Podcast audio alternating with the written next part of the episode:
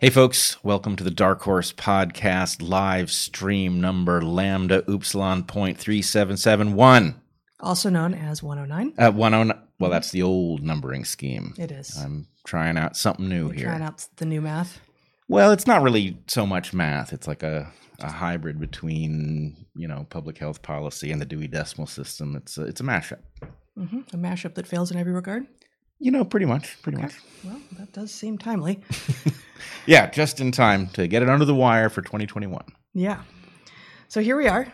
Um, this is uh, perhaps this is going to be our last regularly scheduled live stream of 2021. But we're, we are likely to have one more, just not not on Christmas, not next Saturday, and also not on New Year's. Actually, that reminds me, I should tell them this is our last opportunity to alert you that winter is in fact coming.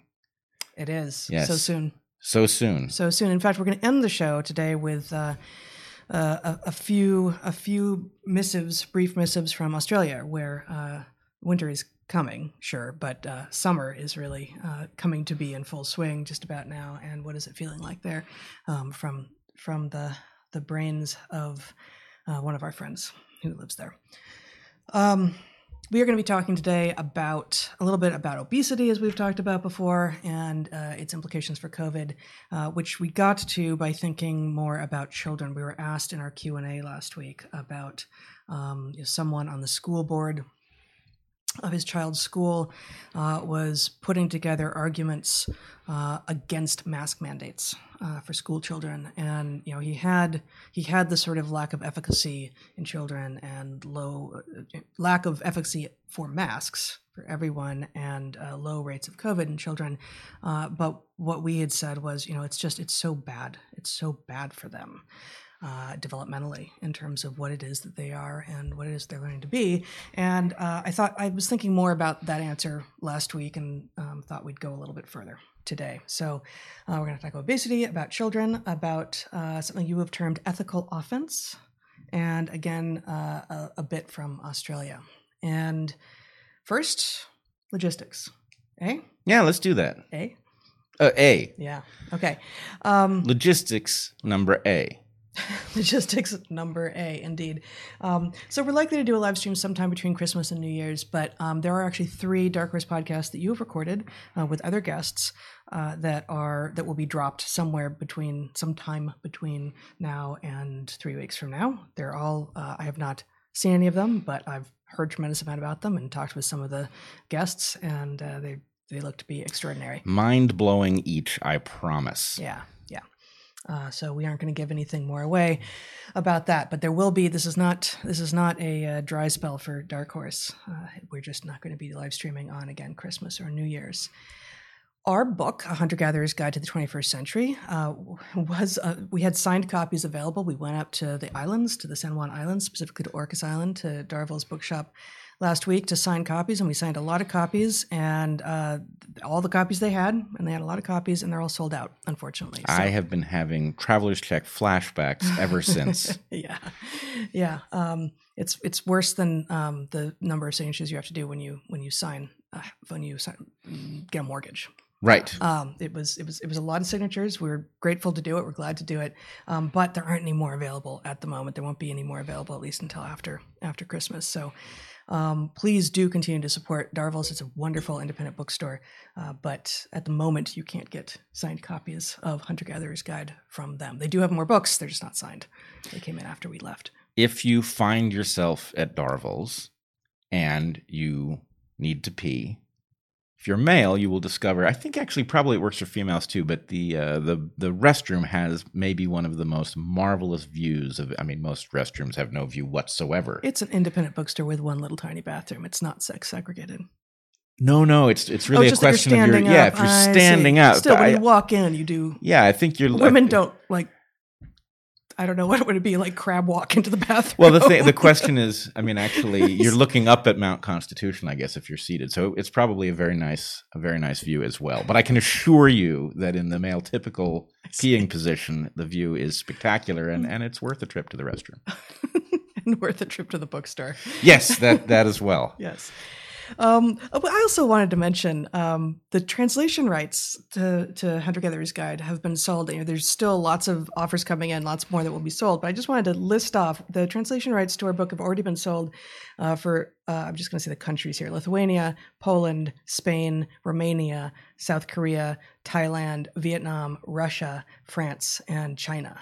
Uh, and many more are in the works. And we're told that they can take a long time to actually come to fruition, although we know that the French publisher is hoping to have its, transla- its translation done and available for people as of May of next year. So we're hoping that all of these happen fast, and that's it, that's exciting. And it's a little it's a little weird because in most of those languages we have zero ability to assess To the translation, and in none of them do we have an excellent ability because we're just neither of us is fluent in any other language as much as we wish that weren't true. I'm actually hoping that for some of the English speaking countries that have separate rights, we will be approached to do the audiobook and we can try some really over the top accents.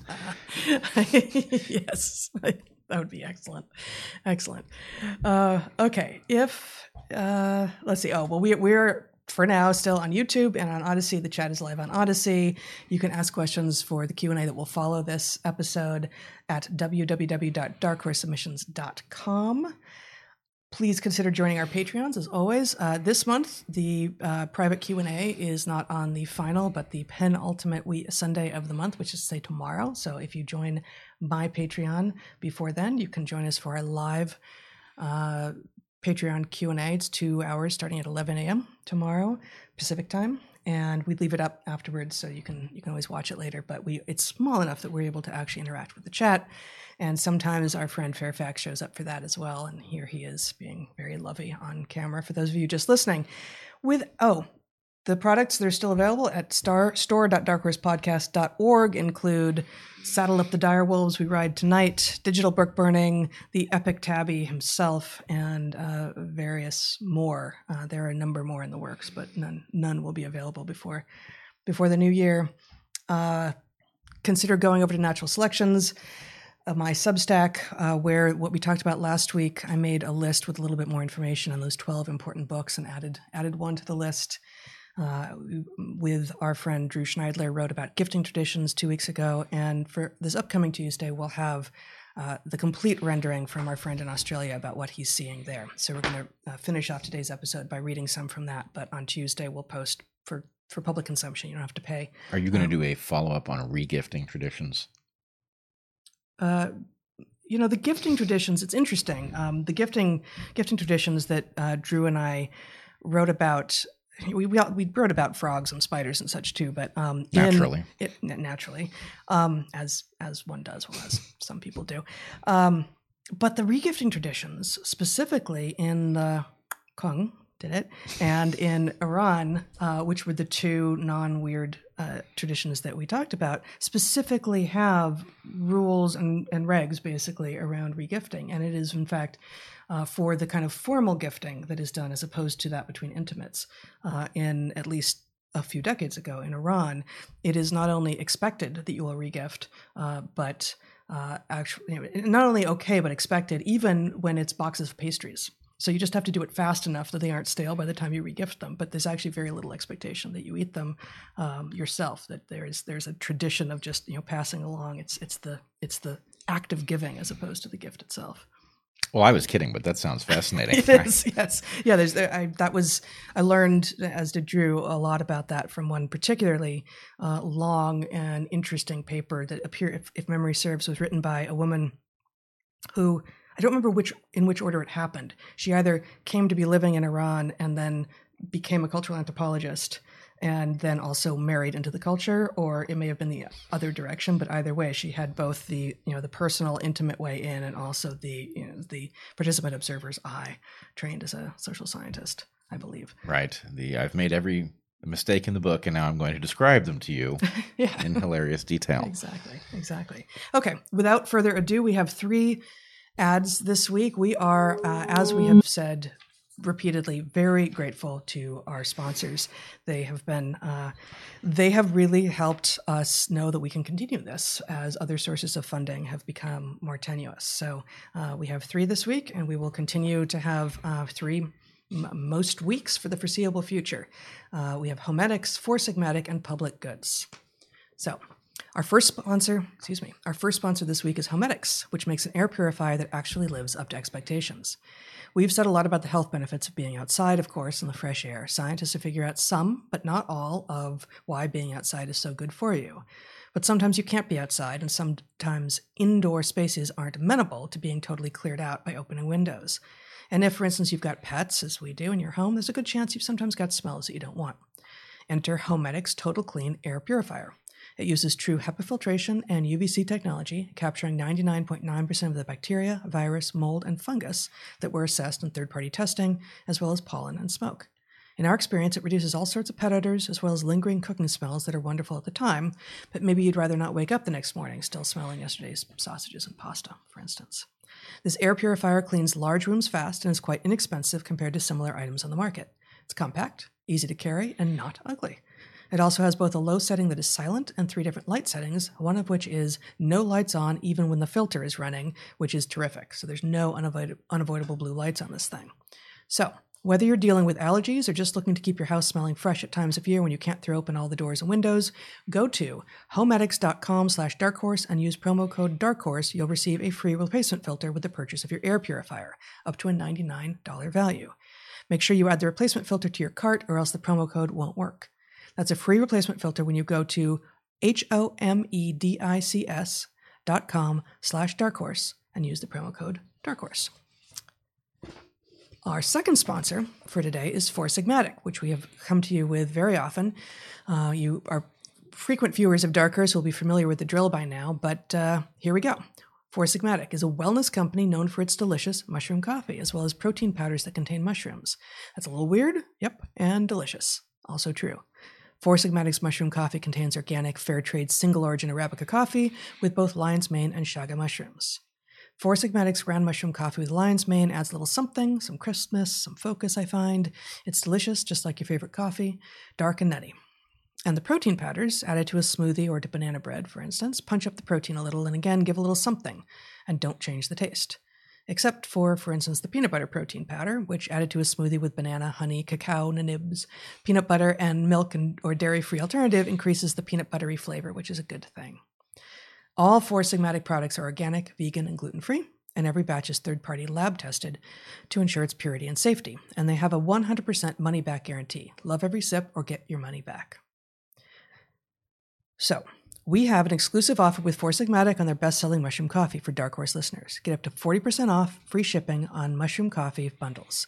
To claim this deal, go to foursigmatic.com slash dark horse. That's F O U R S I G M A T I C dot com slash dark horse and fuel your productivity and creativity with some delicious mushroom coffee. All right. Third up is Public Goods, our final sponsor for today. Public Goods was also one of our very first sponsors back in May of 2020, and we are still as pleased with them now as we were at the beginning. Public Goods can simplify your life as a one stop shop for everyday essentials. Their ingredients are carefully sourced, high quality, and affordable. Public Goods has ramen and mustard, deodorant and dental floss, shampoo, coffee, and a French press to make your coffee in. They've got grain free granola and curry paste, flatware, and towels. There is so much at Public Goods to make a meal, including the materials to serve it on. Public Goods products have a great design too. The aesthetic is simple and clean, and there are no garish colors. I don't want the products that I use to draw attention to themselves, and Public Goods products fit the bill. Public Goods cares about health and sustainability. Their products are largely free of harmful ingredients and additives, and the ingredients are ethically sourced. They are also uh, they also plant one tree for every order placed. Finally, their subscription service is efficient and simple and easy to use. Public Goods members can buy all of their premium essentials in one place. It really is an everything store. For Dark Horse listeners, we have the following offer receive $15 off your first public goods order with no minimum purchase. They are so confident that you will absolutely love their products and come back again and again that they are going to give you $15 to spend on your first purchase. Go to publicgoods.com slash darkhorse. Use the code darkhorse at checkout or use the code darkhorse at checkout. That is public goods, P U B L I C G O O D S dot com forward slash dark horse to receive $15 off your first order. All right. That's our sponsors for the week. One more thing I just wanted to follow up from last week, uh, before we get into the meat of the show, is that another question out of the Discord, I think, from last week, that we answered in our Q and A was effectively how do you source and um, and assess the supplements because we have we have said uh, that neither of us is a fan of supplements. We have never we have never taken supplements before, but in this era, uh, we have come to understand a uh, how how common vitamin D deficiency is, and also uh, how useful vitamin C, zinc, and some ionophore like quercetin are in in keeping you healthy, especially when there are when it's when it's respiratory virus season, uh, as winter seems to be uh, including not just COVID, but uh, things like other coronaviruses like colds and flus, um, other coronaviruses like colds, and also the flu. Um, not, I did invisible punctuation there.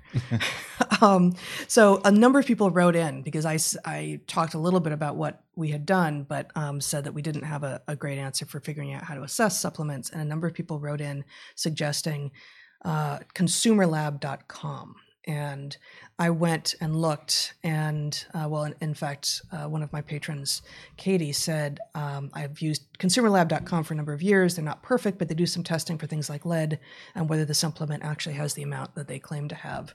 Um, the research they show the research, both good and bad, for each supplement and the form that it takes. And this is something I mentioned: the molecular form that may or may not be, for instance, bioavailable. And um, and she says you have to subscribe, but they have a cost breakdown for different brands and which is cheapest. Uh, so it sounds kind of like a Consumer Reports, but specifically for um, for supplements and other related things. And I went there, I assessed it a little bit. I actually subscribed, I assessed it some more, and I find that it is as good as people are recommending. So that's uh, consumerlab.com, which um, which seems to be if, if you can afford a subscription or even just do it for one month and uh, figure out everything you want to know about where to source supplements, uh, which supplements are the right things to do. So the idea seems, is seems the lab idea. generally surveys supplements. It's not that you're sending them something to check. No, they, you do not send them things. They're not. They're not an in-house. Um, that they don't do it that way. Uh, you look at what they have already Assessed. reviewed. Yes, mm-hmm. um, but it really is. Um, it's quite exhaustive. It's it's, it's quite exhaustive uh, and and quite good. Okay, um, so all of that out of the way. I wanted to t- I wanted to return first to talking a little bit about the comorbidity for COVID and the general uh, um, sort of life comorbidity, if you will. And I'm not sure that's that's how uh, doctors or clinicians or researchers would say it, but that is obesity.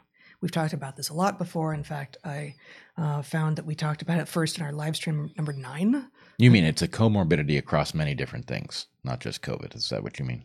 Yeah, I mean it's yeah. I guess it's a it's a it's a risk factor uh, for early death and other bad health outcomes in general. And with regard to COVID, we were talking about this as early as, like I said, April 21st, 2020. In our in our ninth live stream, I went back and, and looked, assuming that my, my notes are complete. Um, I, I think we didn't talk about it before then, but we definitely talked about it then. Um, so I just before we talk about some of what is going on with children, I wanted to review some of what we know about obesity uh, in uh, with regard specifically to COVID, and in live stream number sixty nine on February twenty seventh of this year, uh, we showed. Oh, it's just showing me the wrong paper here. Um, actually, Zach, you can show this table briefly, and then maybe I'll just pull it back. Um, actually, apologies.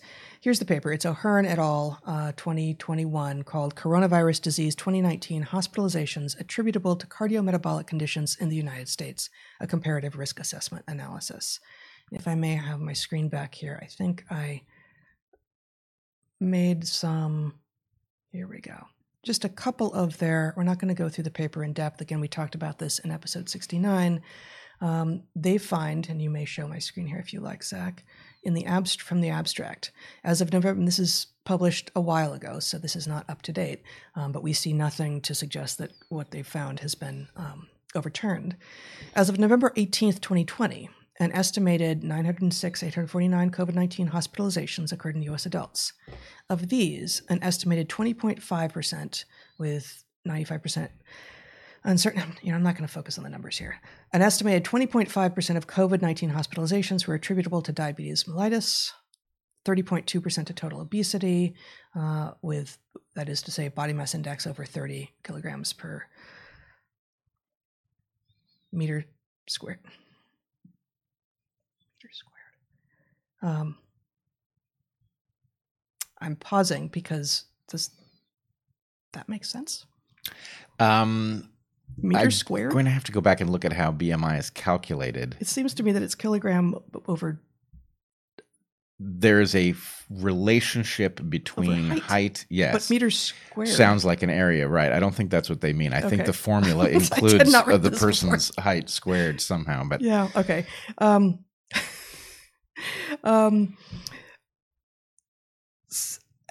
you know what? I'm gonna I'm gonna skip this. I'm gonna. Go, there's just a lot of numbers in there that are not at the moment um, making Im- immediate sense. What are the clinical implications of what they have found? Having found found the top risks again were obesity, hypertension, and diabetes. They say clinicians should educate their patients who may be at risk and consider promoting preventative lifestyle measures such as improved dietary quality and physical activity to improve overall cardiometabolic health and potentially minimize the risk for coronavirus disease 2019 severity. Sounds like a good idea, does it not?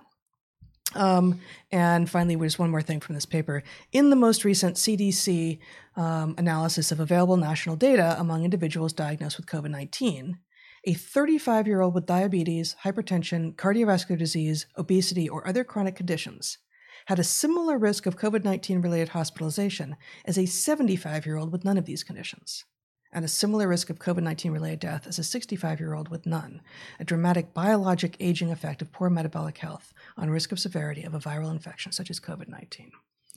So, again, a 35 year old with one of these prime comorbidities um, is in worse shape um, or as similar shape with regard to COVID risk as a 75 year old with none of those risks. it's Which is, amazing. which is an extraordinary finding. So, thank you, Zach. given um, given the steep aging curve of this disease. Yeah, because age is a Right. It goes it goes from a trivial disease for very Yeah. young healthy people to a spectacularly dangerous disease. Well, spectacularly dangerous, a very dangerous disease Yeah. uh, to elderly in elderly people. Exactly, and the fact that that um, you know, of course, of course, it's not that simple, but uh, the amount to which, to some degree, especially if you are currently healthy, staying healthy is relatively easy, and if you have one of these conditions, insofar as you can, in as much as possible, taking control of your own health and getting your weight down, getting your hypertension under control to some degree, um, can actually affect outcomes across across domains. And so we have also talked about, however, the fact that the clinical uh, suggestions here that health officials and doctors advise patients to, you know, to lose weight and to to address the health conditions that they can actually control, as opposed to as opposed to simply relying on external sources of health, which is what the the, the single-minded uh, public policy on dealing with COVID seems to be um, basically isn't happening. Now, we did talk in um, a couple live streams ago in 107, I guess, about some uh, health advice that's coming out of Florida now, in which they're actually saying go outside, get active, eat healthy, you know, move your body. And it sounds great, but it's literally the only one that I've found. I'm certainly not hearing anything like this at the federal level. And what we have seen is, and I'm going to just revisit since this is again from our ninth live stream, a piece that we saw in Wired, and then one from the LA Times more recently. Uh, that you know, what is the mainstream media doing with this kind of actual research results around comorbidities and COVID and how you can reduce your risk? Well, in um, April 17th, 2020, Wired published a piece called COVID 19 Does Not Discriminate by Body Weight. The claim that those with higher BMIs are at special risk of dying from the coronavirus is gross, grossly overstated. Uh, and here, very quickly, just Zach, show my screen uh, to to demonstrate that this is this is in fact what the article uh, what the article looks like. One of the things they said is obesity appears to be one of the biggest risk factors related to COVID 19 hospitalizations and critical illness, Newsweek claimed on Tuesday. Yet this rhetoric is based on flawed and limited evidence, which only exacerbates the stigma that larger bodied people already face in society and our healthcare system. The stigma is what truly jeopardizes their health, not weight itself. Wow. A fact that's only more important to consider in the midst of this pandemic. The stigma is what jeopardizes their health. And the article ends with this gem. Instead of trumpeting the supposed risks of high BMI and adding to the already damaging impact of weight stigma, researchers need to be asking deeper questions, and public health officials and journalists need to report on the science in more nuanced and sensitive ways. As of today, December 18th, 2021, there is neither a correction or a retraction anywhere associated with that article from Wired, which is from April 2020, at which point we already knew that obesity was a comorbidity, and we still know that. Follow the sensitive science. Follow the sensitive people and their feelings. There you go. Yeah. Wow, that's really fascinating. And I must say, I do think that, uh, you know, BMI is a proxy for something. And, And it's it is, flawed. it's deeply flawed. Yep. But, you know, all else being equal, does BMI correlate with risk for COVID? It clearly does. It clearly does. Um, and so the question is okay, you could add nuance to this, right? For one thing, BMI is such a crude measure in its formulation that you really don't know very much about, you know, whether someone is overweight or how overweight they are based on the simple measure because there are body shape differences.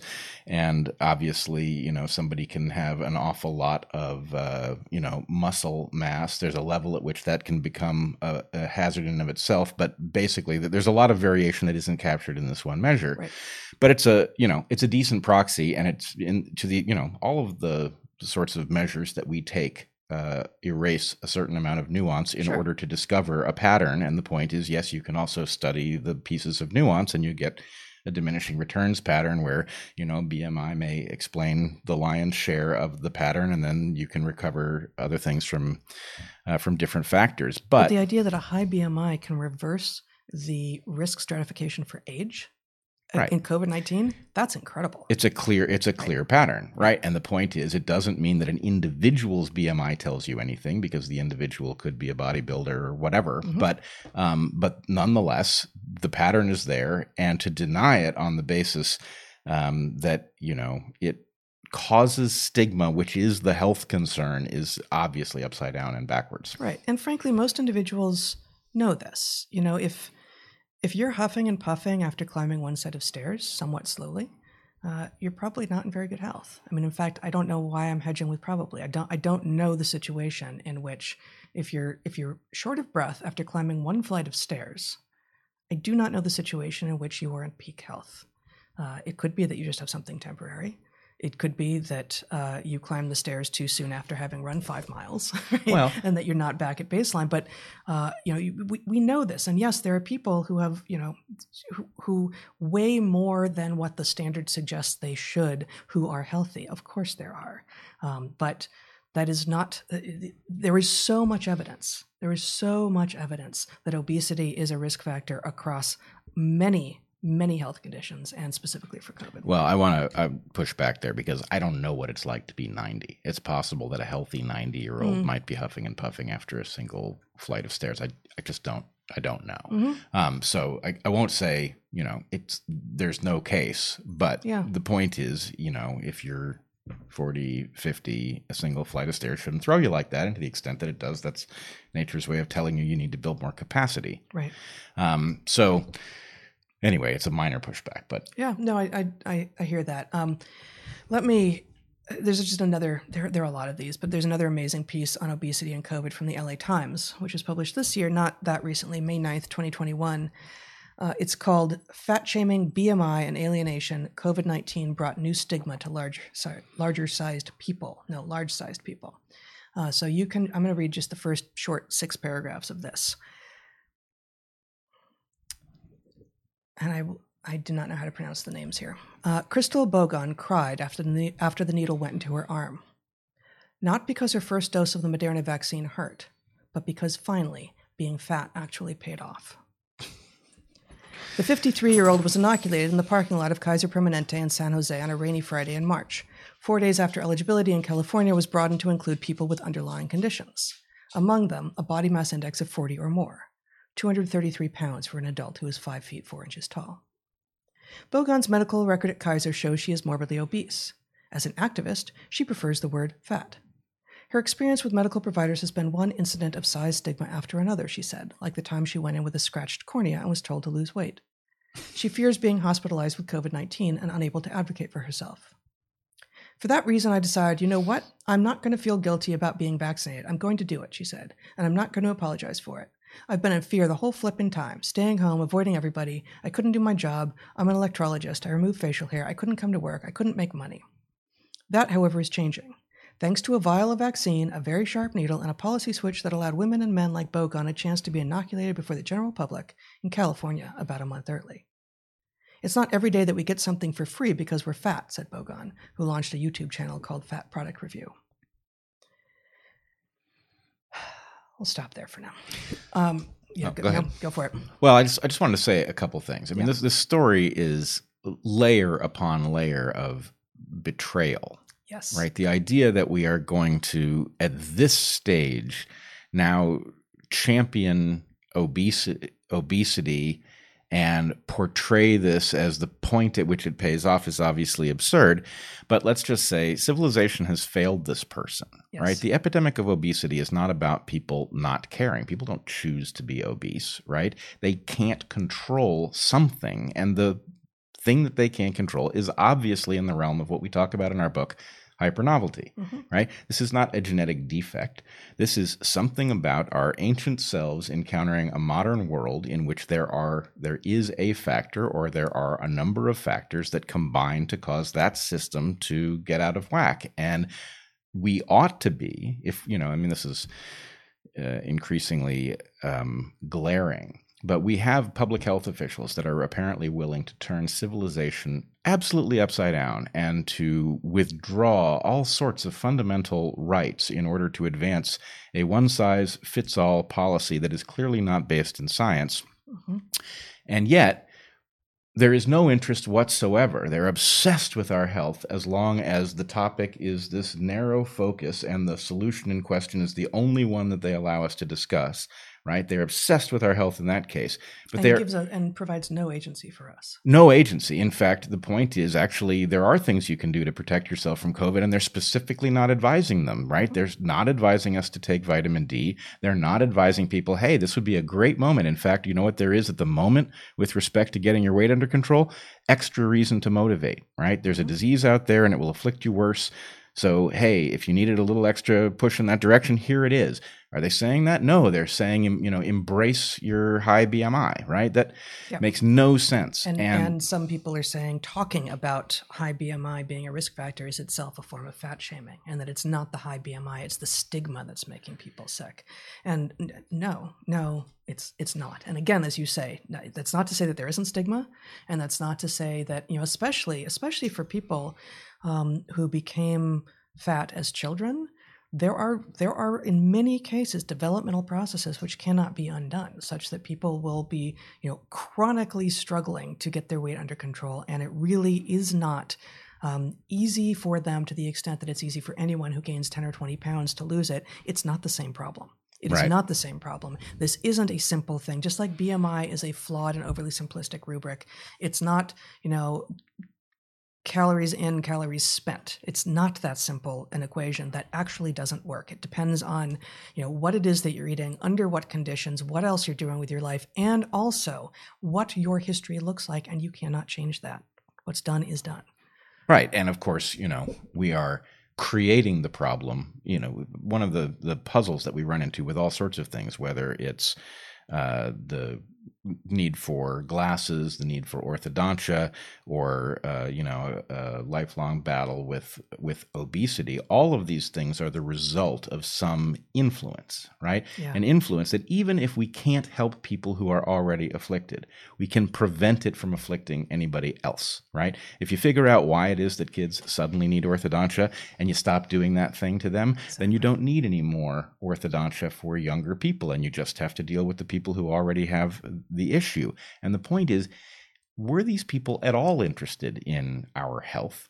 They would be focused on Yes. years of life that people are being robbed of by conditions. They would be focused on quality of life being lost. And there would be some sort of rational formula that says we should prioritize this thing because it is robbing people of the most quality or uh, years of life. hmm And we're obviously not doing that. You know, in fact, even the way we calculate the harm of COVID is absurd, Mhm. right? Because the point is the damage done to young people is vastly more important than damage done to the very old just by virtue of the number of years of theirs that you compromise. And so the idea that, you know, vaccines good is n- nonsense right? Because the point is who you're giving them to and how much they stand to benefit versus lose is not the same parameter. And yet we pretend that it is so that we can get one number. And mm-hmm. um, at some level, I think we have to call their bluff. They're obviously not interested in our health. I don't know why they are interested in what they're interested in. It could be that it's money, it could be that it's something else. But for God's sake, it's clear that their obsession, their um, the appearance that they are obsessed with our well being relative to COVID is not uh, real because if it was, they'd be obsessed with our health and other topics too, and they clearly aren't. They clearly are not. Um, one more one more quote from this Los Angeles Times article from May of this year. In other words, in other words, said Ragen Chastain, who is the author of Fat, the Owner's Manual, and has written widely on weight bias and medical research, quote, if fat bodies experience something more than thin bodies, fat bodies are to blame, rather than the unequal treatment fat people receive due to weight stigma. So she, I actually don't know. Um, that person, Ragen Chastain, um, is saying this is a mistake. That um, pointing out that um, being fat is correlated with outcomes is a mistake, and that is again due to stigma. So it just it just goes it just goes on and on and on. Um, but all of that is in service of talking about children because, as it turns out, maybe even more so in children, although it is difficult to parse the data that we are being shown because we are not generally being shown all of it, as always. The data are juked all the way down some level. Um, even more so for children, to the extent that children suffer from COVID, and the vast, vast, vast majority of them do not, to the extent that they do. They almost always have a comorbidity, and obesity is the, is one of the major ones for children as well. So let me um, yeah, children don't die of COVID and they don't get sick from COVID. Here is um, the CDC's data. Uh, I, am trying here to go to the government, the government's information, the CDC, the FDA, exactly the people you would expect if they are not giving us everything. They are going to err in the direction that serves their narrative. Yes, as opposed even to, by their own numbers. Even by their own numbers what we have here is um, is deaths. This is through uh, 12 15 2021 so it's updated regularly starting with january 1st 2020 each line is um, a, it's split by sex uh, and age.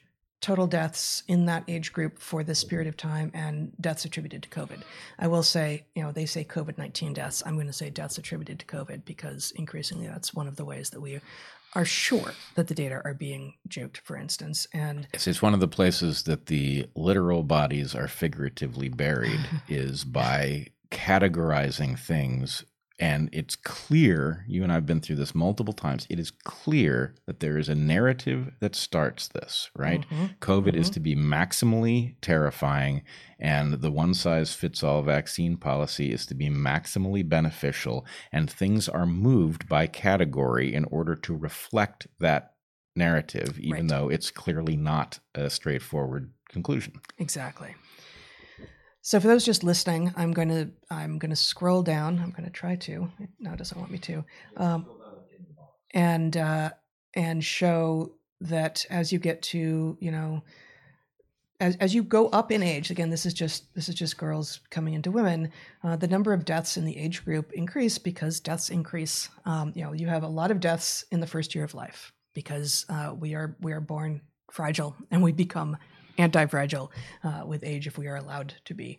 Um, but we are born very fragile and um, fragile and easy to misplace. we never did that. I swear to God. Um, that's what screaming's about. Yes, that is what screaming. Yeah. That's how it starts out. Yeah.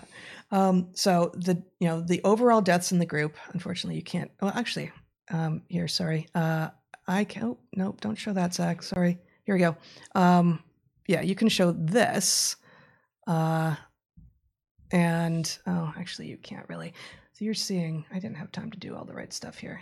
Um, this is this is just the same data in a spreadsheet. Uh, where you can see that I didn't I didn't make the formatting nice. Uh, the number of deaths increases as you go up, and the number of COVID deaths increases up until um, you know the number of deaths in women over 85 was is well over a million uh, total deaths, and the number of COVID deaths attributed to COVID are over 100,000 that's consistent with the kinds of numbers we've seen. And now we start over. This is this is now males, and again, it starts out super low, and it just climbs and climbs and climbs. And if we look at just the 18 and under mortality data, we have a total number of deaths attributed to COVID in um, people under 18 in the U.S. is 655 across the entire pandemic. 655 deaths in the US for people under 18. And if you take out that first year uh, where you're super fragile and even more so, who knows to what extent those um, da- dead with COVID was actually dead of COVID. If you take those out, you're less than 500. You're at 492 total COVID deaths, according to the CDC's numbers uh, in the US across the entire pandemic. So, what does that tell us? Um, that tells us, again, um, that children aren't dying of COVID and that furthermore, well, wait, wait, you, you got to be careful. I mean, obviously, 500 is a lot of kids. It's a tiny number. It's a tiny number compared to all of the kids who have died, and uh, and the fact is that compared to every older age group, um, yes. is a tiny number. Um, so yes, it's not binary. It's not zero. Yep. But it's actually closer than any other demographic description of a disease progression that I as I've seen. Well, I would also leave open the possibility that it is zero given the noise, but I just want to say 500 if that's the real number, mm-hmm. right? It's not zero. It's a large number of kids in absolute terms, but compared to other causes of death, it is very tiny and I think I know where you're headed here. You, you were not headed somewhere further. I'm I'm going somewhere further, but I didn't think you were done with your sentence. Sorry. it was one of those sentences that just ended abruptly in the I middle. There was a, a, sentence cliff, and I see. Okay. Um, well, man, nothing is working quite. So one of the places I wanted to go from here is to show this FDA document that came out in October, uh, October 26, 2021 called Vaccines and Related Biological Products Advisory Committee meeting. This was a document prepared again by the FDA uh, in service of allowing mRNA COVID vaccines in 5 to 11 year olds. So, again, the point of this document is to um, provide evidence that what we need are EUAs for 5 to 11 for the vaccines to be allowed in 5 to 11 year olds, which, of course, as we know, were granted. So, again, just like with the CDC data, um, I'm going to the source that I would expect to have um, to be to be biased towards the narrative, not away from the narrative. And yet, and yet, even here, we find things that don't quite fit uh, with the narrative. Here's here's their page four, and I well, This is a PDF that I'm showing, but I'll I'll link. I'll post the link in the show notes. Um, this is COVID weekly cases in um, across all age groups. Uh, and it looks it looks scary you know look at those peaks the peaks for all age groups. You have the light blue line um, is lowest that's zero to four year, year olds and it basically gets the peaks get higher the older the age groups are um, but the peaks are mirroring one another to some degree. Okay um, that seems like um, evidence that you might want to be thinking about but then you go to page 11 in this document and what this is doing for those just listening is tracking flu deaths, or no, flu hospitalizations and COVID hospitalizations. Uh, flu from 2017 um, yearly, from the 2017 2018 year, flu season 2018 2019, 2019 20, 2020 21, and then COVID from the beginning, or actually from October 2020 uh, through September 2021. So a, a, comparable amount of time they've, they've um, controlled for the amount of time ish. And what we find here is that, you know, yes, mitigation um, measures have been in place. And so you would expect, hopefully, COVID was spreading less than it might have been, and that flu was spreading less than it might have been. Um, but check out that flu cases are effectively zero. There are nine pediatric influenza hospitalizations reported between in the 2020 to 2021 uh, flu season. Nine, compared to um, in other years. Um, know, we don't actually have the absolute numbers. We just have rates per 100,000 of the population. The rates are so low from last year that it's effectively zero, as you can see on this. On this, and, and they of course have not given us the actual ability to compare apples to apples here.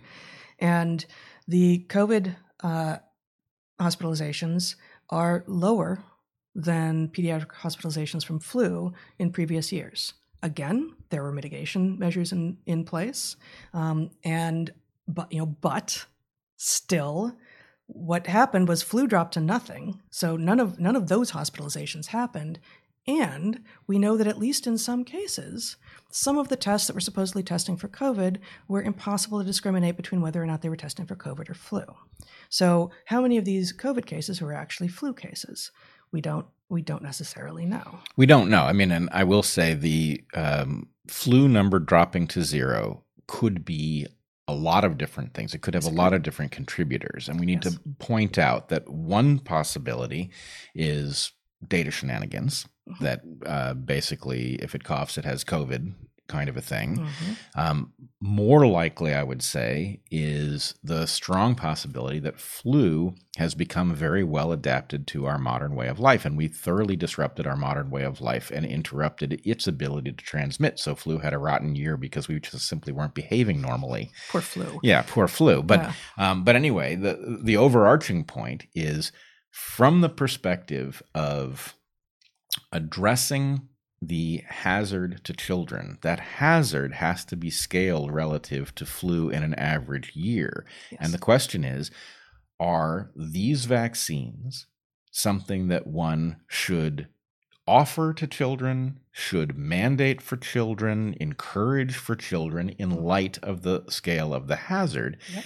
And um, the problem is that you know they've gotten in the way of every piece of the analysis that rational independent people without a dog in the fight would have to go through in order to figure out what the comparison is yeah. but at the very least even if we knew nothing of actual harm coming to children from these vaccines, which is not the state we're in. But even if that was the state, yes. you would have to rate the risk that there was something that would happen to these children, if vaccinated later in life, as too large to contemplate in light of the very small risk that comes from COVID itself, even given the, the way that numbers are calculated to inflate that hazard.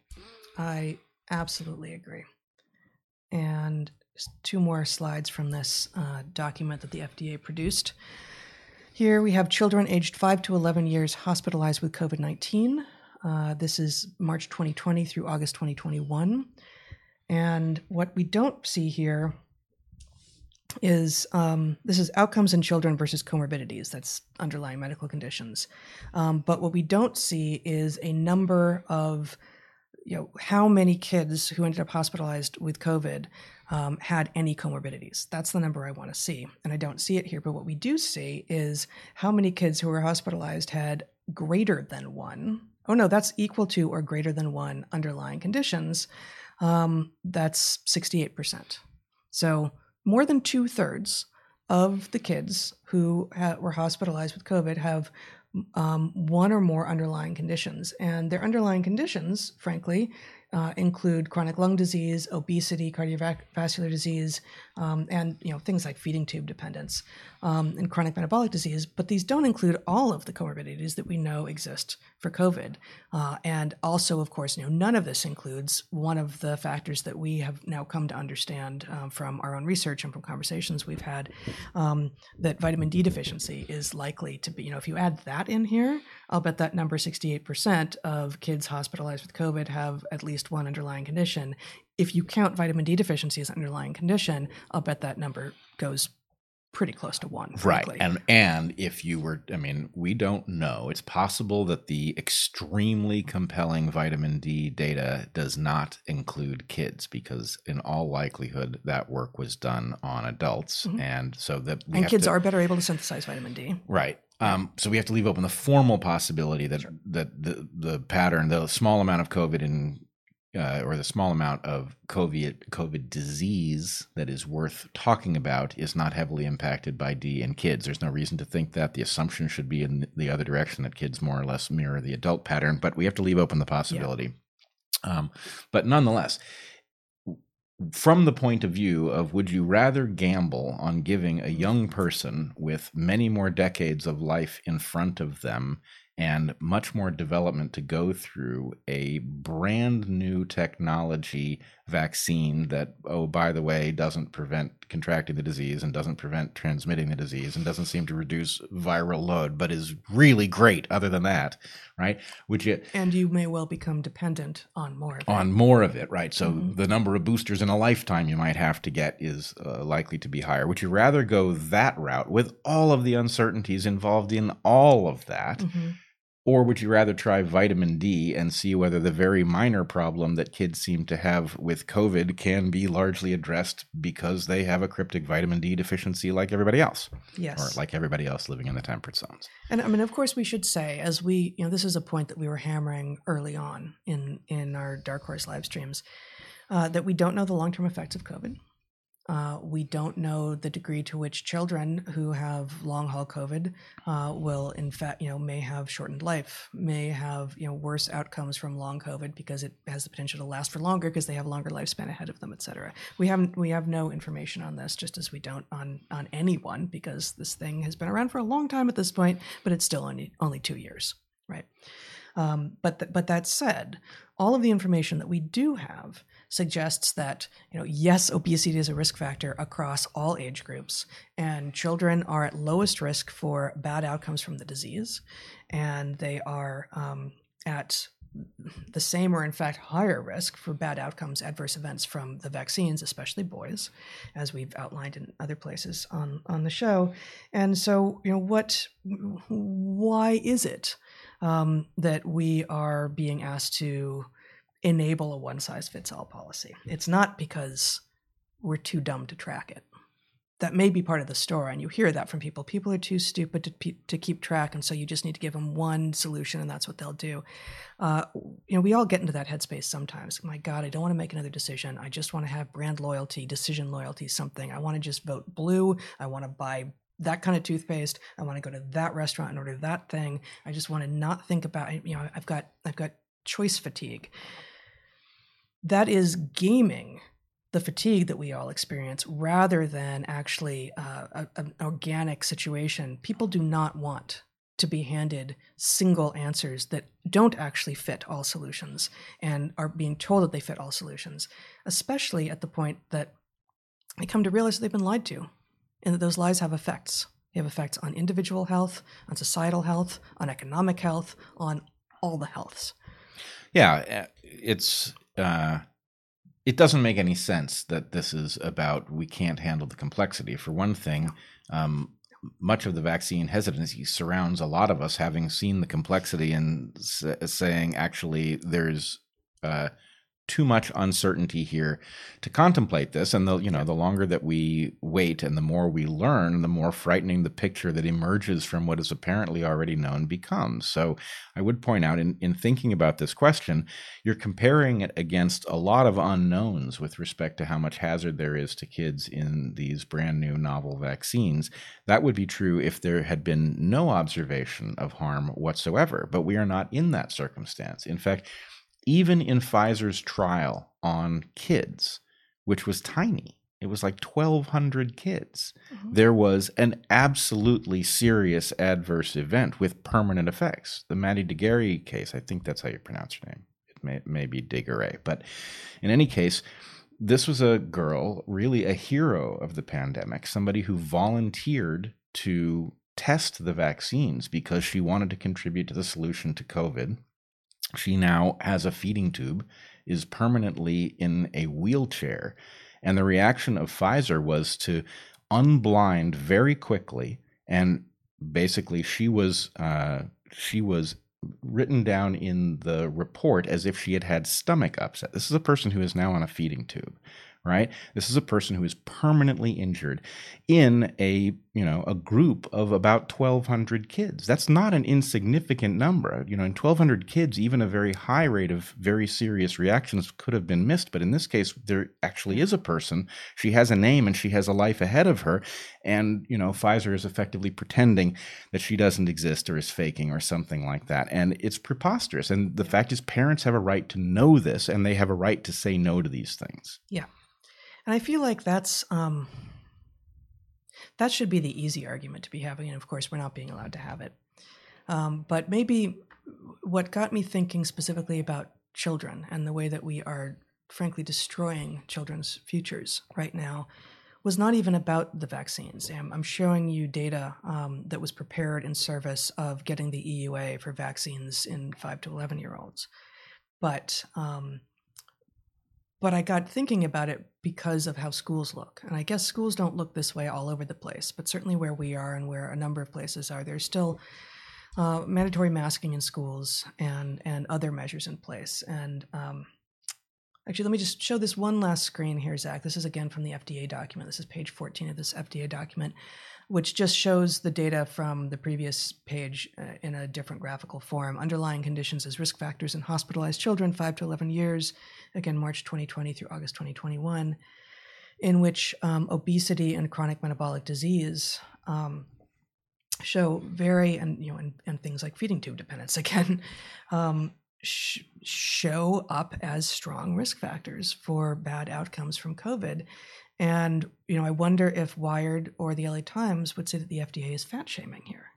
this, I mean, this is the, the, these are data from the very organizations that refuse to actually advise people that they need to take control of their own health and do have a single solution for everyone that actually should not be the single solution for people. And even their data show that obesity is a major risk factor for children. Um, uh, you know, and again, across domains, it's not just COVID. It's not like, oh, well, for COVID, sure, being fat may may be a problem for you, uh, but no, across domains. And again, because developmentally you set so many things in motion that you then may not be able to change later on.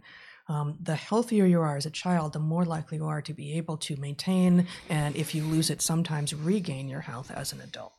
So uh, we wanted to actually show um, you know, we we I've just been thinking about even even now. You know, we're still we're in Oregon with the indoor mask mandates still, and uh, I'm not. You know, I don't I don't like consumption as an activity, but uh, I do go into the stores sometimes and uh, and enjoy enjoy touching, which we couldn't do for a long time, including produce, but um, in a retail store. You've been fondling the produce. Well, uh, always before, right?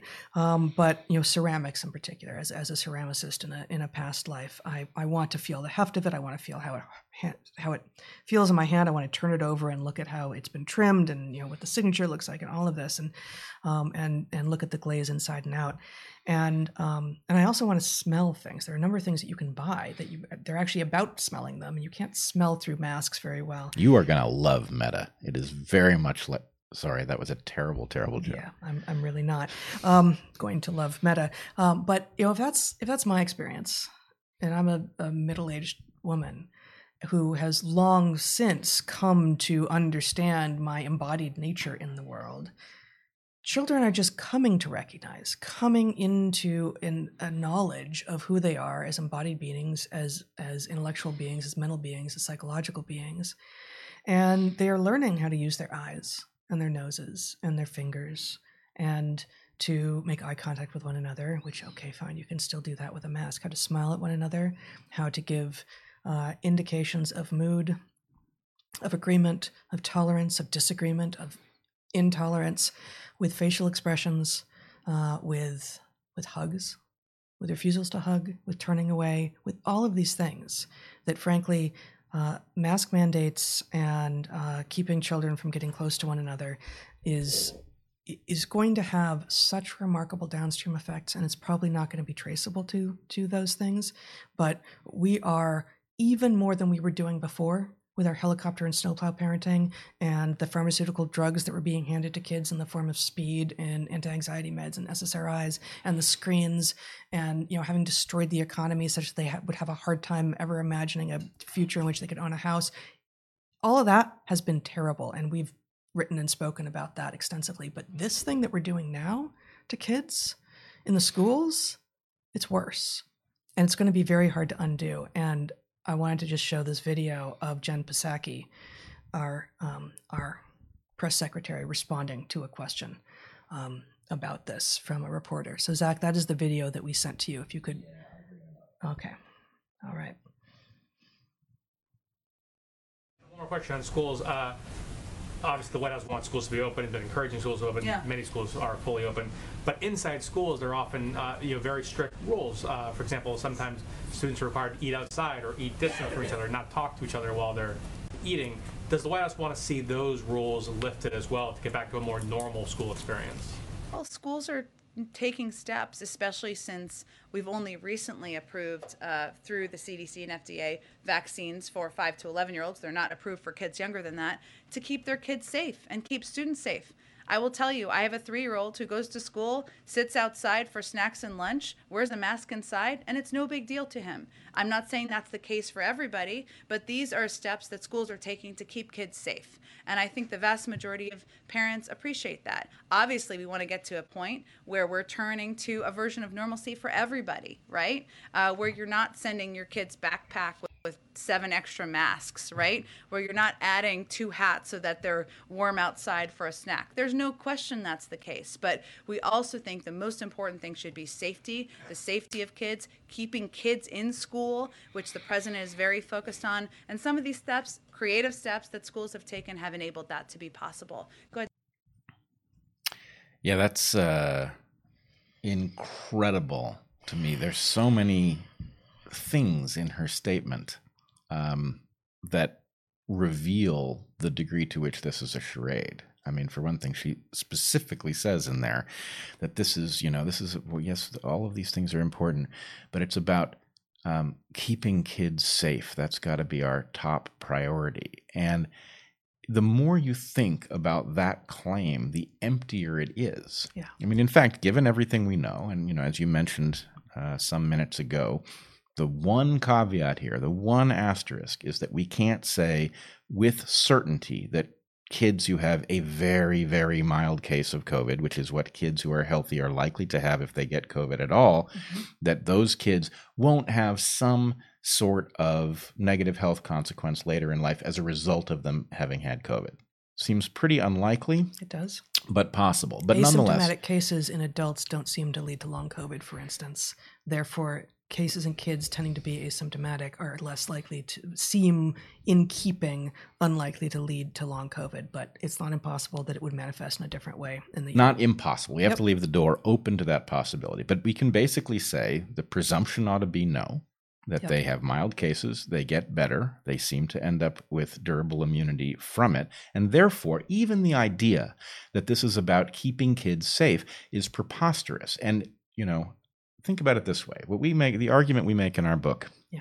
is that um, the purpose of childhood is to create durable high capacity adults mm-hmm. who are dynamic and capable of navigating risk and all of these things we're talking about the immune system of such a creature right? It's in school, and you are keeping it safe from a disease today that if it got the disease, it would be safe for the rest of its life in all likelihood. And instead of allowing it to become safe for the rest of its life at very low risk of any health consequence, mm-hmm. you are going to stave off six months at a time. You're going to stave off this disease and uh, so that later on in life when they are more vulnerable that they are going to have an encounter with it. Risking taking out the young person's immune system with at least with regard to this disease entirely. Right.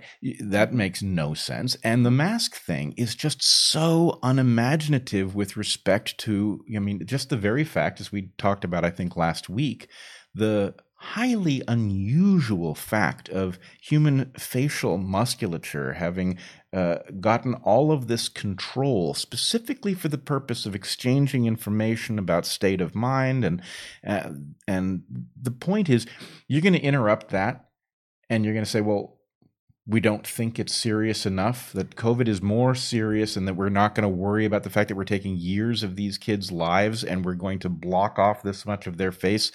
It, and there, you know, we were objecting early on to the, frankly, largely coming from the right statements that ah, it's just the flu. It's it's you know it's less bad than the flu. Well, in children, it appears to be less bad than the flu. Yep, always has been oh, by a lot. And keeping kids safe. Okay, so we're going to pick one thing, one thing which makes kids unsafe, one thing, and maximize that like it's it's like these people have never heard of trade-offs or diminishing returns curves or you know anything mature and wise about how it is that you navigate a world in which actually it's not just one variable. There's not just one variable. If COVID was literally the only risk to anyone and there were no costs to these mitigation measures, then maybe. It's not the only risk, and there are known costs, and you've got to know that there are a lot of unknown costs too. And we are doing incredible damage. And you know, also one of the other things that she says in there is, you know, a her three year old is in school, which is a bizarre claim, but okay. But uh, a three year old's in school, wears a mask, snacks outside, whatever. Um, he doesn't. I think what she says is he doesn't mind. Yeah. Like, th- and this is consistent with the trans activists, also the trans rights activists, the TRAs. They would have us believe that everything that a child conveys, be it actually stated in the case of trans right, rights activists or um, not stated in the case of my kid doesn't mind, is the truth about that child, and what they currently believe to be true is somehow magically turning into reality as well. Now, we don't believe it when the kid claims he's a dinosaur, um, but when he claims he's a girl, we do believe it. And when a kid tries to be a big boy and doesn't complain to his mom, who's the damn press secretary, that actually he'd like to be able to hug his friends, and maybe he doesn't even know. He probably doesn't know what he's missing. Right. He's three, and th- he's he's three. He doesn't know about seeing people's faces on you know with, without these things. I've ha- I had three different interactions with children this week. Children I don't know, um, in stores. Little children who were not masked. Thankfully, sometimes even the babies are masked, but these little children weren't masked. In or- in Oregon, everyone else is masked in stores. Um, but I was able to play these sorts of like peekaboo games with these kids, and in their cases, the moms um, were fine with it. Sometimes they get freaked out if a stranger wants to play such a game with their with their kid. These kids were so ecstatic. They seemed more ecstatic than usual to just have some interaction in which there was pleasure on the part of another ape on the other side of the interaction. And I so wanted to just take off my mask and let them see my face. But I didn't. And I thought again, what are we doing? How will we ever end up knowing what all we have brought with with all of this? And frankly, who will be held accountable? Yeah, uh, actually, a mutual friend of ours contacted me for advice this week, um, and the question was literally, "Should I move? I am concerned Right. about Yes. Masks on my very young children and the developmental effects. This is somebody who's actually considering upending, moving away from their family, moving to some state Yeah. where this is A uh, place that I think the family has lived. It's he's not a first generation person there. right. This, is some. This is a place where somebody has roots, and the idea is those roots are up against the normal developmental inputs that will allow a person to become a full human being. Right. And you know, it was very difficult to say, well, the masks suck, but you know, it's not that bad because maybe it is. maybe it is that bad. Yeah. Maybe it is that bad. And that actually is an um let me read a little bit from this excellent piece that came out this week. You may show my screen, Zach. This is from um, an outlet called Front Porch Republic, which I did not know uh, before. And the piece is by someone named Teddy Macker called Facts Two Faces on the Masking of Children at School. Um, so I'm just going to read from my PDF of it. Um, Please know that were you to say to me, But Teddy, you are callous and out of touch for carrying on like this. My father died of COVID. I would bow and fall silent. But I also bow and fall silent when I see the boy walking through the park before school with his mask on.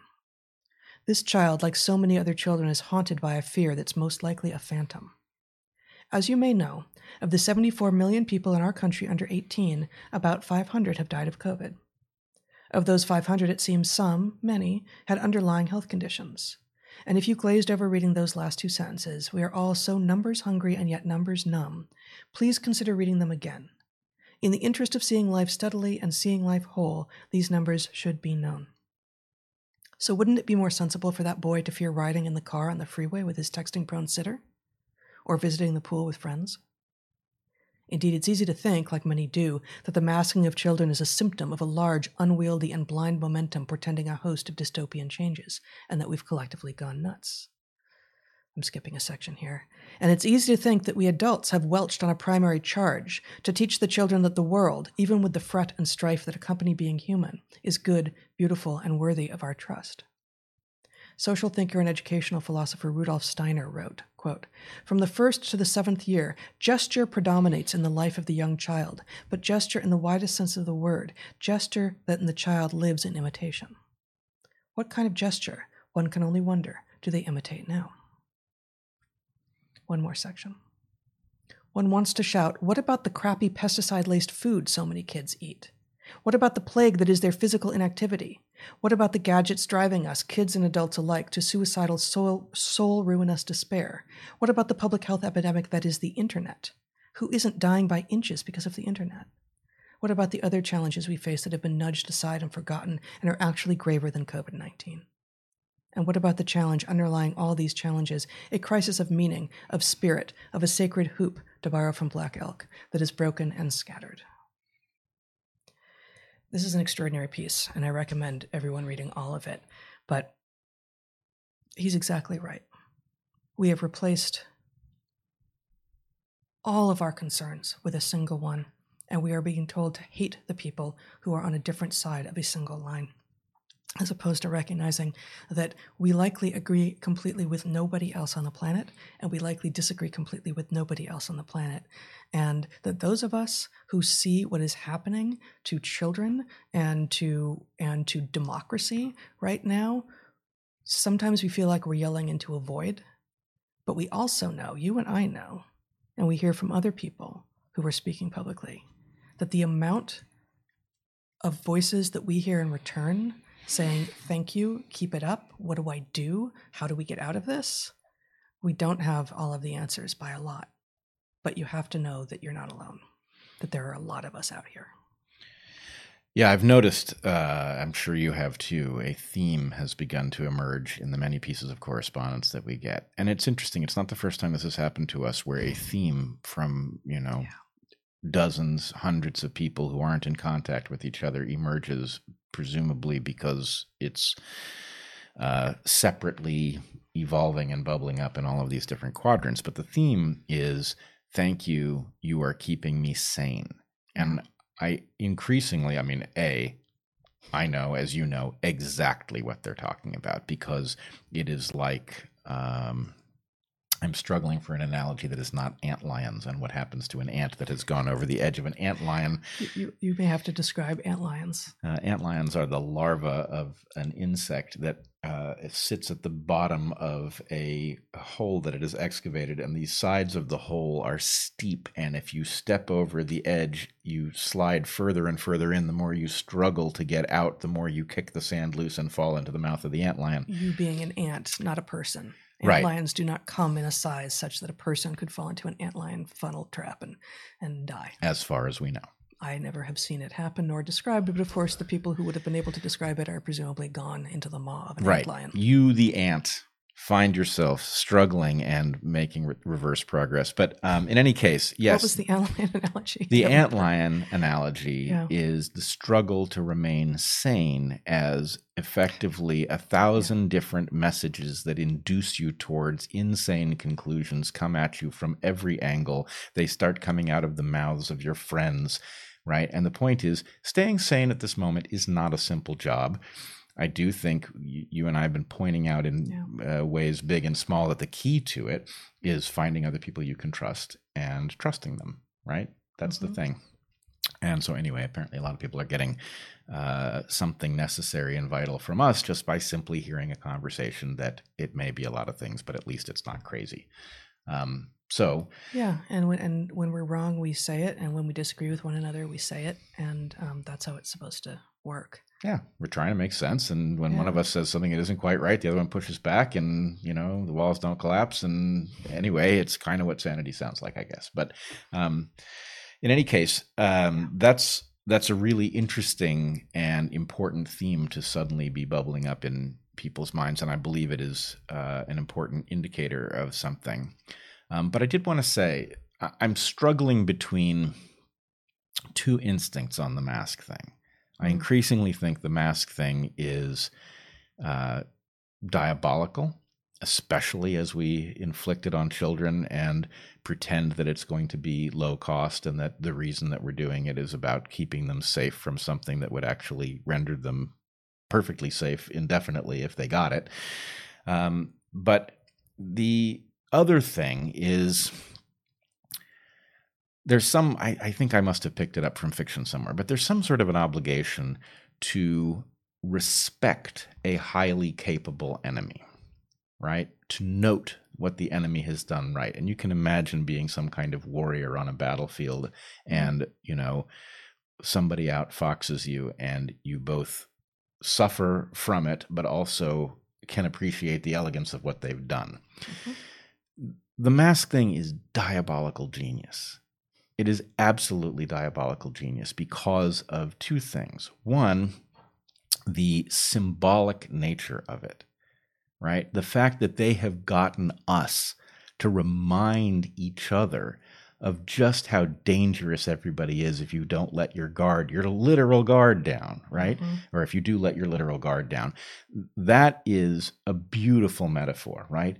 Everybody else, they're your enemy. They're a hazard to you, right? Mm-hmm. And the point is Unless you're sitting next to them in a cafe.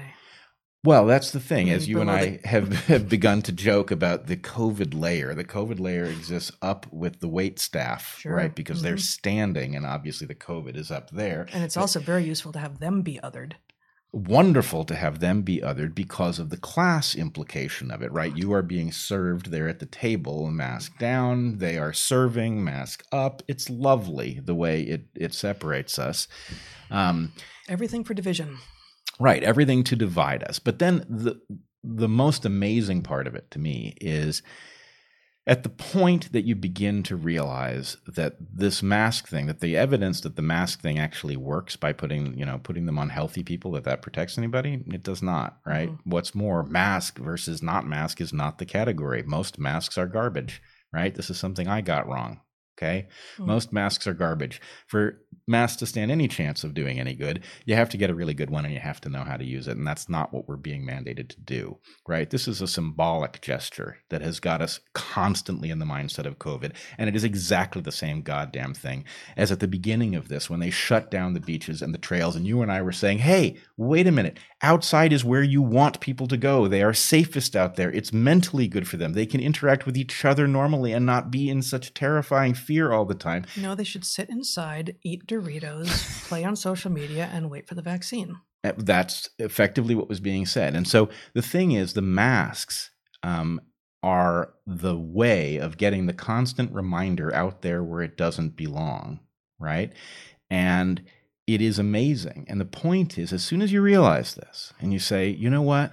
The masks really are that that's the way the enemy has intruded into every interaction that we are going to have and we are obligated to stand up against it but now you're in a bind mm. right if you don't wear your mask while others are wearing the mask you are one of two things you are either enlightened about the fact that the masks don't work and in rebellion mm-hmm. but much more likely you're just not somebody who cares very much about other people, right? You're not even willing to put on a mask to protect other people from a disease right and so the point is that's that, that's mm-hmm. the trap here yeah. is that we can't rebel even those of us who are enlightened and understand the problem and frankly even me who was ahead of this more than almost anybody and championing masks as a, an obvious remedy at the beginning before we knew that they didn't work yeah. right even i am in this bind where i can't stand up and say you know what I'm not wearing the mask anymore. And it's not about the rest of you. It's about the people who are using this mask mandate to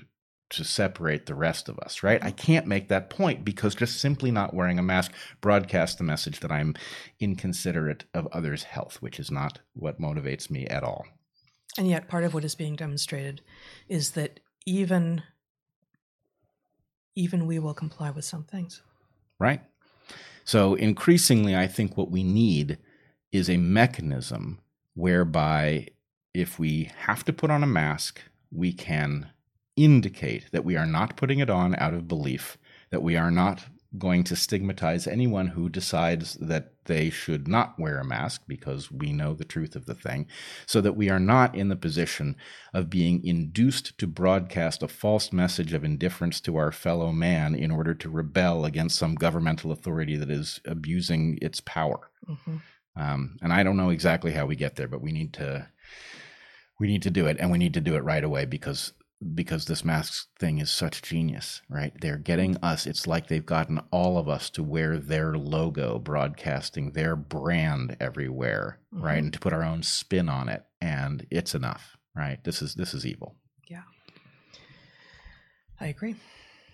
Uh, maybe it's time to talk about what you termed ethical offense. And I think we just well, were. I think we just were talking Yeah. about ethical offense. So maybe we've done that. Well, I want to add one thing to Yeah. it. Um, we, because of the strange life that we have been thrown into after uh, leaving our positions as college professors, we are reasonably, we are pretty well insulated compared to most people to various kinds of mandates, right? Mhm. Because, you know, we run our own business out of our own home. We don't interact with as many systems that are capable of inflicting penalties on us. But We've in fact run into penalties twice this week, and I'm not going to talk about the particular details of the organizations in question.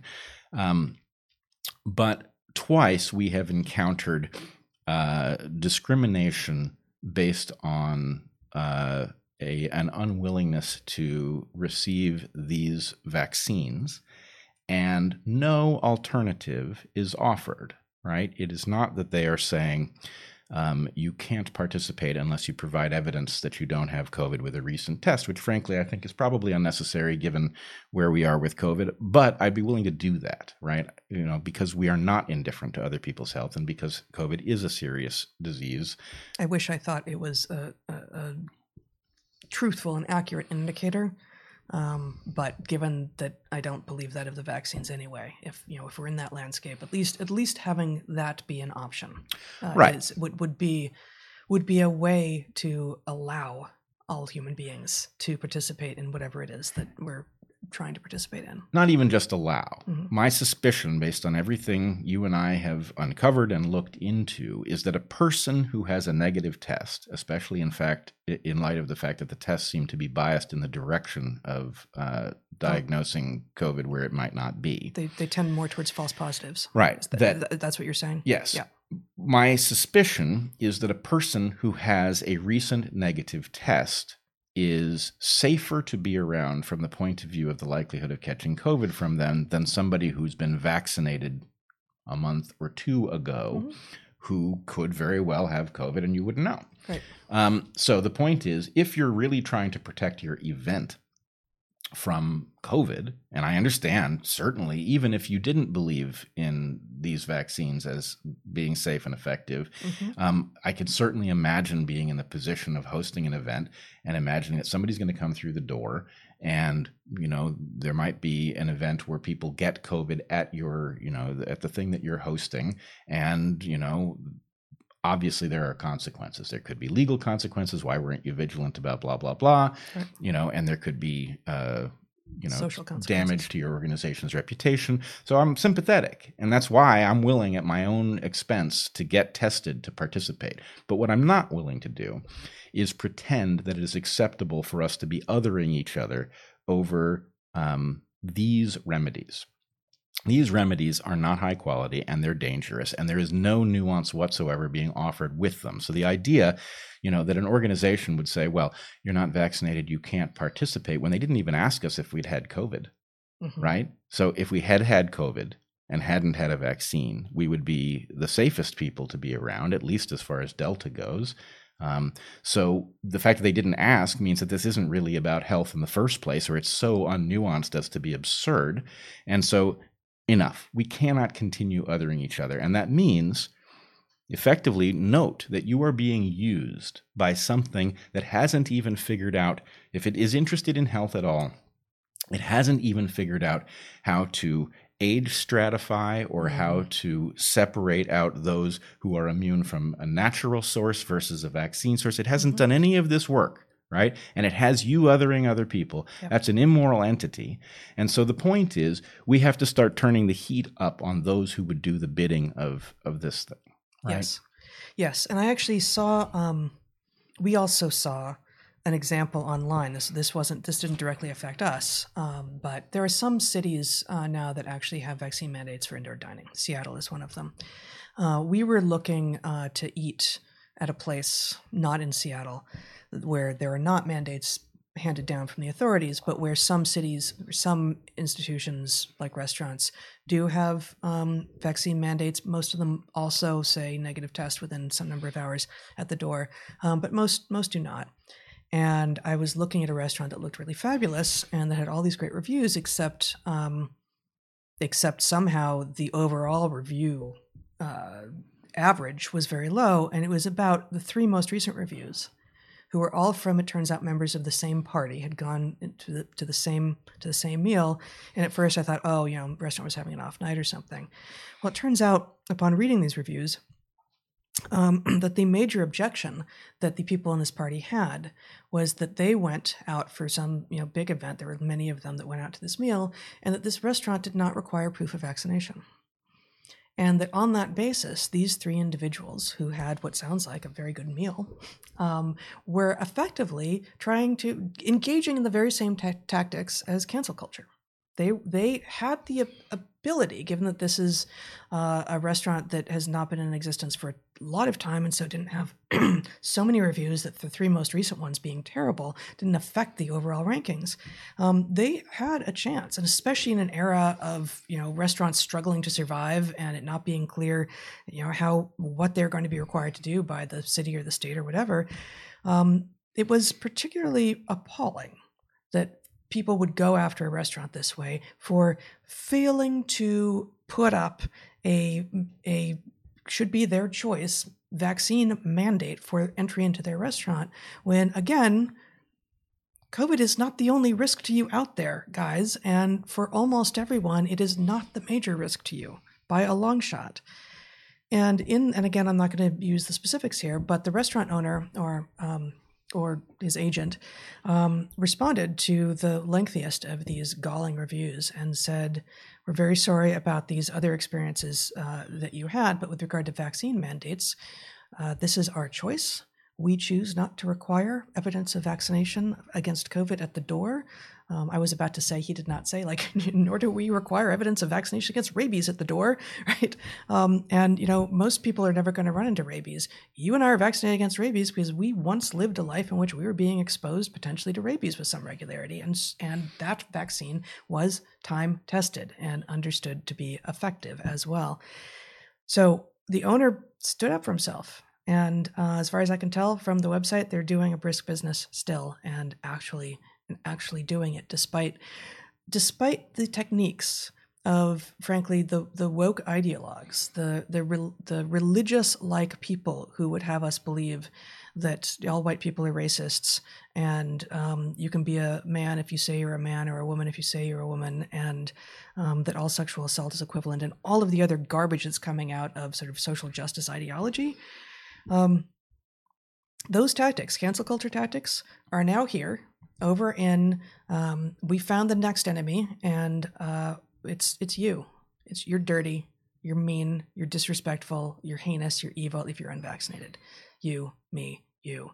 If if if you are unvaccinated you're the enemy and therefore all rules are off the table. I can do whatever i want in order to get you canceled and in this case a restaurant that simply doesn't mandate that you as an unvaccinated person are excluded. Yeah it uh, effectively treats being unvaccinated with these vaccines as synonymous with being diseased and contagious. Yes. And that is preposterous. If these vaccines worked that would be preposterous. Yes. but these vaccines do not. And gibraltar for example tells you that their fantasy world in which everybody gets vaccinated and covid goes away does not exist Right. So they don't have the right to do this to us. And so the question is if I was running a business, frankly, we see signs on doors that say, you know, masks required and all. I'm increasingly annoyed by those signs. I don't know the extent to which those signs are mandated versus voluntary. In in Oregon, it's mandated by our governor. Right.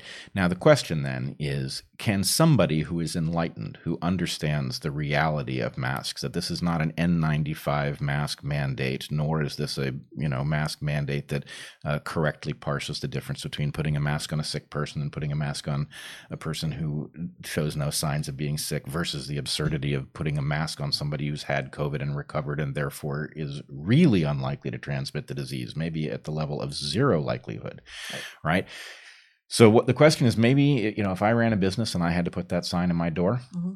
what else would I put on my door to indicate that I was actually aware of the absurdity of this and that the real purpose was you know it's some variation on uh, the "Don't hurt me" wall. Yes. Right.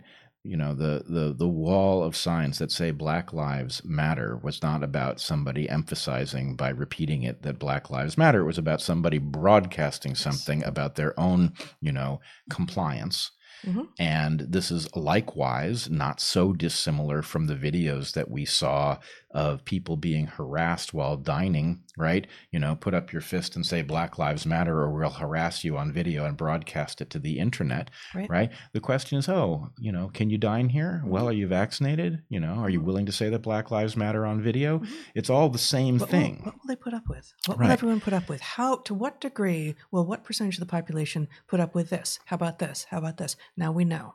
Right. What then happens? And it, it, it is effectively like, well, we, the agents of the narrative, have the right to demand that you indicate that you are compliant with the narrative. And at the point you indicate you aren't compliant with the narrative, then we have the right to stigmatize you, mm-hmm. right?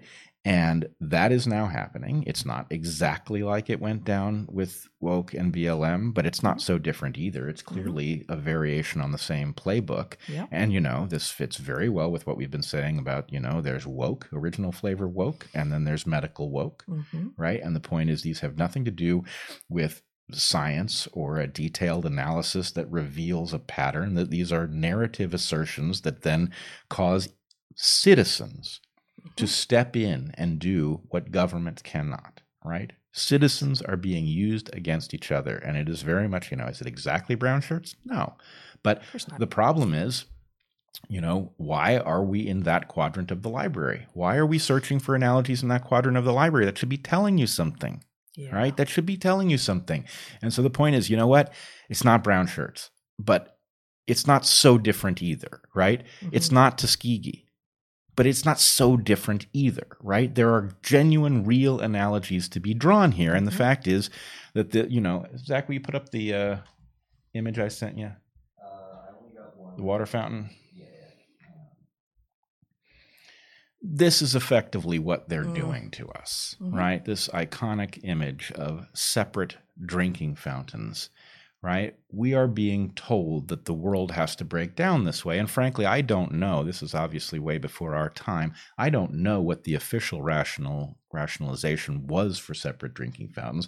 I it certainly has an epidemiological implication, right? Which is of course obviously stupid and absurd. It's not like people within a race don't give each other diseases, right? So this was obviously a phony implication. These drinking fountains needed to be separated, and it's not so different. Well, it, yeah, I mean, I think the rhetoric, like now, was around um, dirtiness and lesser status and lesser worth.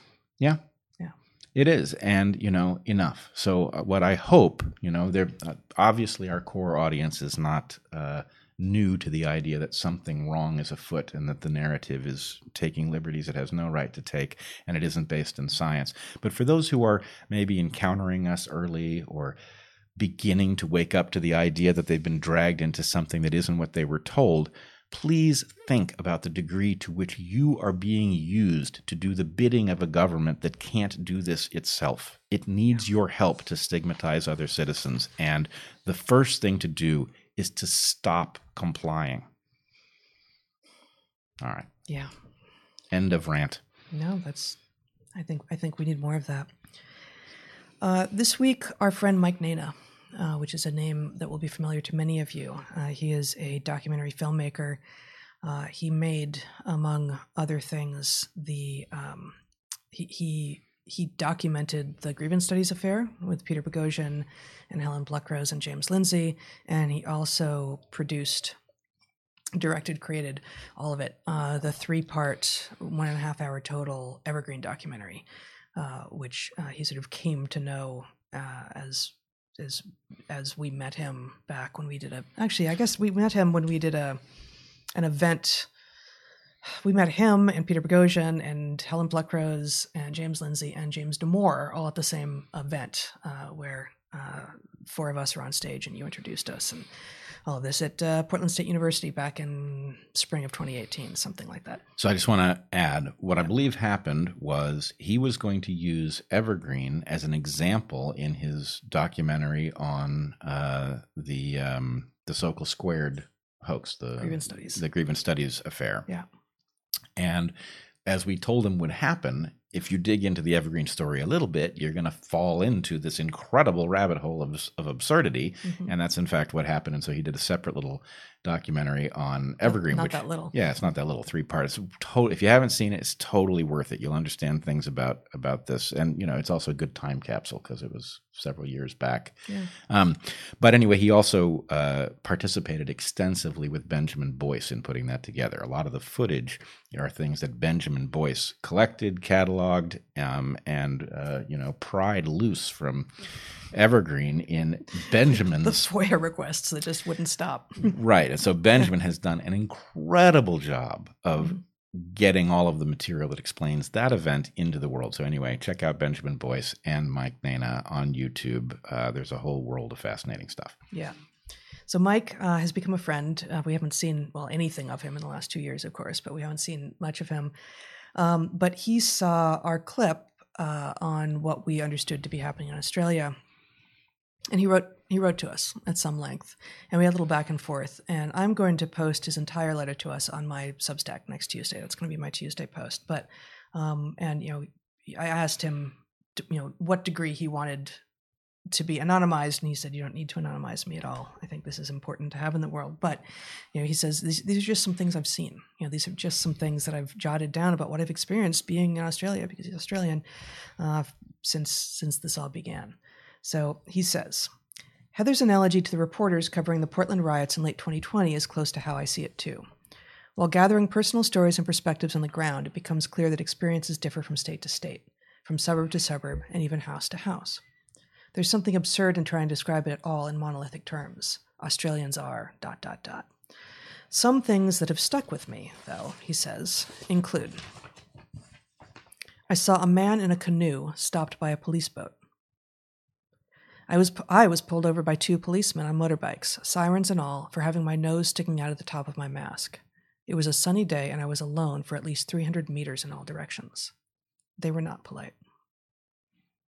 It was illegal for me to see my family for the better part of a year, even outdoors, because they lived outside of a permitted zone. My sister was home alone with two boys, aged four and six, for around eight months while her husband was stuck in Africa. We had to obtain a doctor's letter to visit her, when I'd arrived, she'd burst out of the house as if she were escaping something. A friend went for a run and was stopped by police. They checked her ID and asked what she was doing. She said she was exercising. Two hours later, she got home and they were waiting to fine her for exceeding the time limit for permitted exercise. He's got a lot more, again, which I'll post on Natural Selections on Tuesday. Yesterday, Mike sent another note as follows one more thing you might find interesting and to keep you up to date is that it's summer now on the east coast of Australia is at long last moving from a zero COVID paradigm into a mitigation model. My sense from talking to family and looking at their Instagram feeds is that lives are looking a little more normal and memories of the police state are beginning to fade. I'm sure many, like myself, saw something they don't want to forget so quickly and are unsettled by the state's capacity to flick the switch like they did. Terrifying. So terrifying. And as we said in the original clip, which he was referring to, um, which he was responding to, it does feel like there will be people who will say, I'm in Australia, and that's not true. And what they mean is, I'm in Australia and I didn't see any of those things. And that's sure, quite possible. Of course. Um, presume in some of these cases, only Mike and say those police officers are the ones who saw it, right? Um, but the idea that you will generalize uh, a, a perfect, you know, pseudo utopian democratic state from not having directly experienced things yourself, especially if you have uh, the kinds of privilege that many of the voices out of Australia who are claiming that nothing is amiss there have, is rather the opposite assumption that you should have. These examples, in this case from a trusted friend, we know he is not making any of these up, do provide evidence that something has been very much amiss. They do not speak to uh, overall pattern. We don't know how many incidents there were like any of those. But one person alone, a person with a trained eye who is who is experienced in documenting things, saw a number of things across a number of domains that were very much amiss and did not remind him of the country uh, that he calls home. Yeah, we, I think the thing we really can't infer is how patchy it is. But and the he fact says that, that, right? right. Differs from suburb to suburb, house to house. Uh, But the fact that one person observed all of these things says something really dramatic. And I, I would point out, I've been I've been thinking an awful lot about Julian Assange uh, in light of his uh, losing his motion to stave off extradition. Yeah. And it increasingly is clear to me that, you know, I mean, I- I was vocal at the beginning of the Assange affair, and Mhm. I don't think I was vocal enough because I think the point is it was very hard to make the case that this is the step onto the slippery slope that leads somewhere you will find impossible to believe, right? We are now somewhere that many of us find impossible to believe. And the point is, Julian Assange was the canary in the coal mine, and the absurd treatment that he faced and the false portrayal that has been so relentless um, was a clear indication that something wanted rights to do this to a journalist that embarrassed it, right? Mhm. This journalist did journalism, and uh, the the rights that a, a person normally has. Now he's not an American citizen, so in some technical sense, he lacks certain rights that he might otherwise have. But nonetheless, something clearly wanted to. Uh, turn him into a political prisoner, torture him publicly, so that we could all watch him come apart, Shame so him. that others wouldn't uh, wouldn't uh, dare to do the same sort of thing. And we now have some indication of why. And no doubt, the thing didn't know about uh, COVID and in what context it would abuse all of our rights, but it did know that it wanted the right to abuse all of us. And abusing all of us is a lot easier with Julian Assange, you know, in a cell somewhere. Mhm. And so, anyway, this is a lesson of history that I think we need to remind ourselves of that you have to you have to prote- protest these things when they show up at first because by the time it becomes clear just how important and broad broad the uh, the threat is it it's too late you know you're behind the eight ball at that point That's right. Um, and it's even more important to protest the things that are being done to children because what gets laid down in childhood becomes very difficult, if not impossible, to change. So we risk destroying an entire generation. we do and uh the reasons that you know the the willingness the indifference to the well-being of children that this obviously illustrates is spectacular and then there's a question about why why they would do this right um, and uh, anyway it's something we should revisit All right. Well, on that decidedly uh, downbeat note, I think we're there. all right I think we've arrived. Um, so we're going to take a 15 minute break uh, and then be back with our live Q&A. You can ask your questions at www.darkhorsesubmissions.com.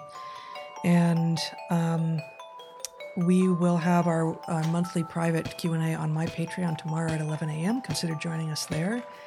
That will be our last regularly scheduled uh, live stream until the Saturday in the first, the second Saturday in 2022, believe it or not. Um, like I said at the beginning of the hour, we are likely to do another live stream sometime between Christmas and New Year's. We're not sure exactly when.